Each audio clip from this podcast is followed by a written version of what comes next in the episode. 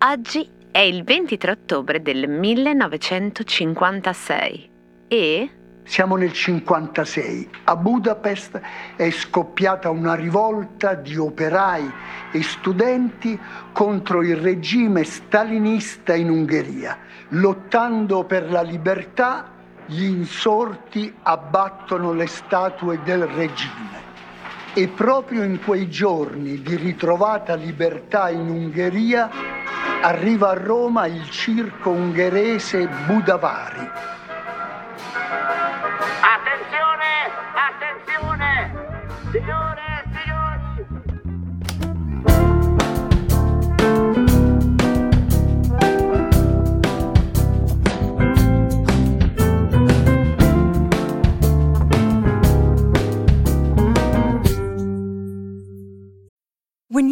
Mealtime inspiration, it's worth shopping Kroger, where you'll find over 30,000 mouth-watering choices that excite your inner foodie. And no matter what tasty choice you make, you'll enjoy our everyday low prices, plus extra ways to save, like digital coupons worth over $600 each week. You can also save up to $1 off per gallon at the pump with fuel points. More savings and more inspiring flavors make shopping Kroger worth it every time. Kroger, fresh for everyone. Fuel restrictions apply. Cosa c'entra la rivoluzione ungherese con delle calzature? No, scusate, i comunisti non vivevano solo in Russia. Io credevo che comunista in Italia fosse solo un modo di dire. Comunista! Certo che c'erano i comunisti. Le sezioni del PC in quegli anni erano un punto di riferimento in ogni quartiere. Il PC era una comunità con due milioni di iscritti. Ah, quindi c'erano due milioni di russi che erano venuti in Italia. Ma no! Ah, i sabò! Ma no! Perché i sabò proprio no? Giovanni, quindi due milioni di russi che erano venuti in Italia. Ma come russi? Due milioni di italiani iscritti al Partito Comunista Italiano. Era Nanni Moretti in Il Sol dell'Avvenire, l'ultimo film morettiano fino al midollo, ma pure parecchiamente felliniano, in cui si raccontano le vicende di un regista, ovviamente Moretti, che sta girando l'arrivo di un circo ungherese a Roma accolto dalla sezione del Partito Comunista del Quarticciolo proprio nei giorni dell'insurrezione ungherese del 1956. I protagonisti sono Silvio Orlando, un giornalista dell'Unità, e una sarta militante, Barbara Bobulova, che però rappresentano due attori, e seguono l'evoluzione della vicenda sperando che il Partito Comunista, che come ribadisce Moretti vantava ben due milioni di italiani iscritti, prenda le distanze dall'intervento armato da parte dell'Unione Sovietica. Questa è un po' la sinossi. Proprio in una delle prime scene del film, mentre il regista sceglie i poster che devono arredare la sezione del PC, chiede che non compaia mai la faccia di Stalin, vuole per un'etichetta dell'acqua che ovviamente deve avere un nome di donna, che sia dedicata a Rosa Luxemburg, ecco in quel momento gli cade l'occhio sulle scarpe dell'attrice Bobulova, con cui si scannerà tutto il tempo perché per lui stanno facendo un film sul comunismo, mentre per lei è un grande film sull'amore, e Moretti guarda le scarpe e parte con una filippica contro i sabò, che a un certo punto argomenterà col fatto che il calcagno non dovrebbe mai rimanere scoperto se le dita sono coperte, motivo per cui questo tipo di scarpe nasconde in realtà una tragica visione del mondo.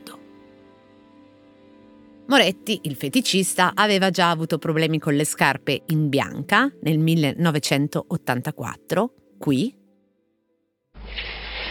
Ecco, che le dicevo, ogni scarpa una camminata, ogni camminata una diversa concezione del mondo. Comunque, volete stare comodi a casa vostra? Sì, fate quello che volete, ma non le pantofole.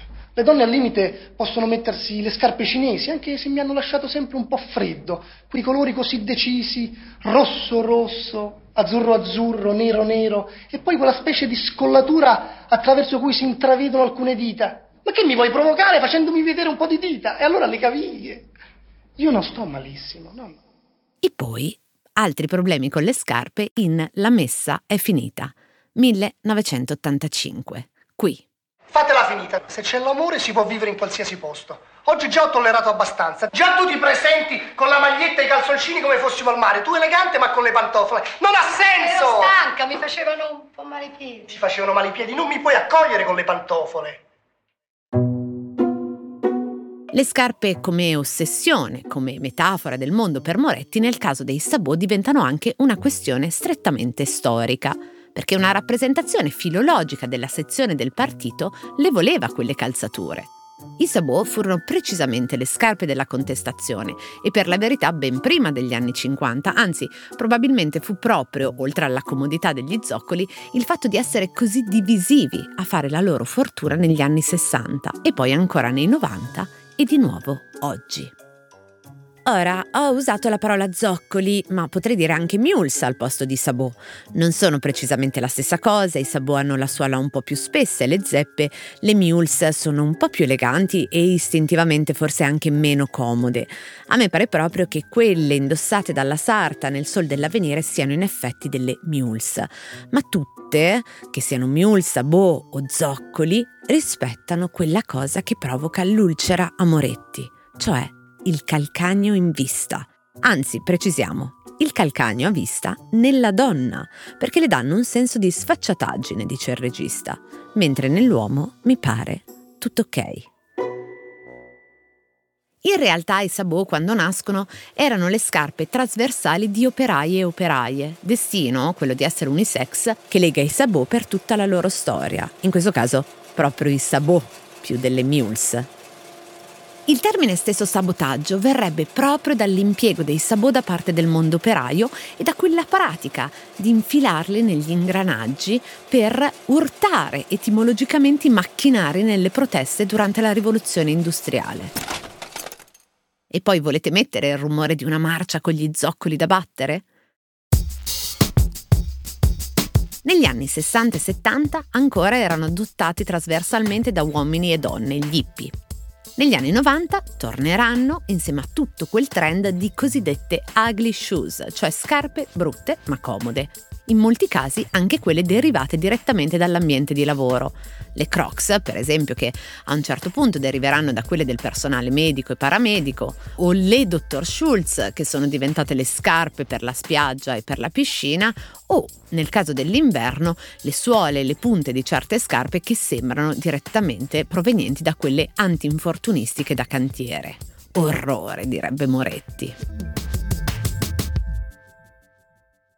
Devo dire che la mia limitatezza in fatto di moda e scarpe non mi permette di apprezzare gli slanci autodichiarati come trasgressivi, addirittura eroici delle donne che indossano i sabot. Cioè mi sembrano assai più intrepide, per dirla tutta, le donne che stanno tutto il giorno sui tacchi ma se capisco bene, in questo caso, nel caso dei sabot, sarebbe una specie di sfida, la rivoluzione che possiamo permetterci nell'idea di contestare un modello femminile costruito da Nanni Moretti in giù fino alle nostre bolle di Twitter, dove sembra che il fatto che ribadire che le donne possano indossare le scarpe che vogliono provocherebbe una specie di caduta fallica. E quindi giù di sabot anche nell'alta moda. Maria Grazia Chiuri per Dior, Gucci, tutti rivoluzionari, tutti provocatori. Esiste proprio uno stile che è vestirsi per provocare la repulsione del maschio. Ora, a me piacciono molto le metafore, molto più delle scarpe di cui non mi interessa praticamente niente.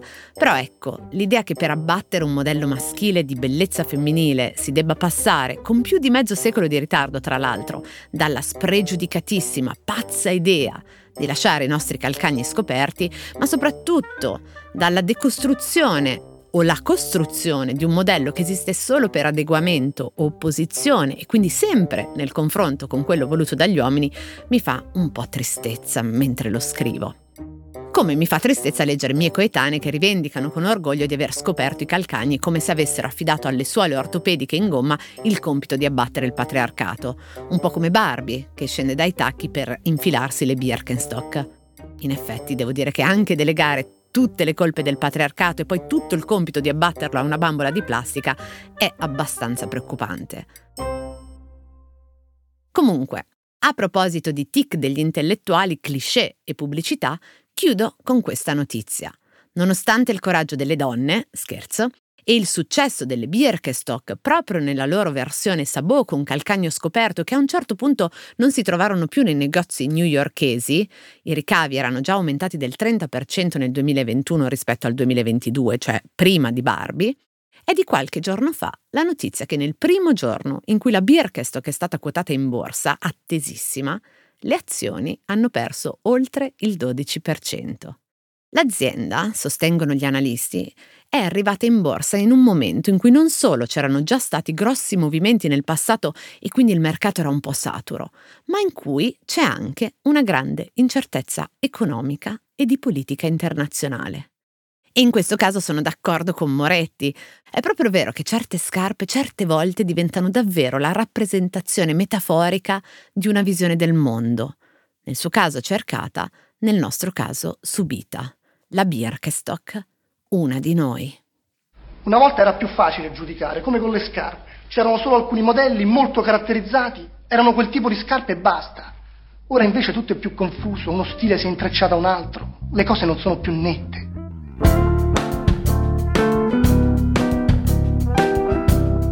Cose arrivate da vari luoghi, epoche e situazioni.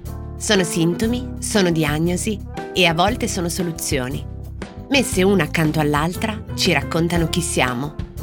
Io sono Chiara Alessi e Cosa c'entra è un podcast del Post in cui partendo da un fatto del giorno vi racconto la storia delle cose. Morning, cioè il podcast che faccio ogni mattina per il post, si potrà ascoltare gratis senza abbonamento dal 10 al 19 maggio. Partiamo dall'inizio. Sono Francesco Costa, sono il vice direttore del post. Ogni mattina da ormai tre anni mi sveglio presto per leggere tutti i giornali e poi raccontarli dentro Morning e non solo. Insieme alle notizie, alle cose più importanti, alle cose da sapere, cerco di raccontarvi da giornalista anche un po' di dietro le quinte dentro Morning, dei giornali, dei meccanismi che fanno l'informazione.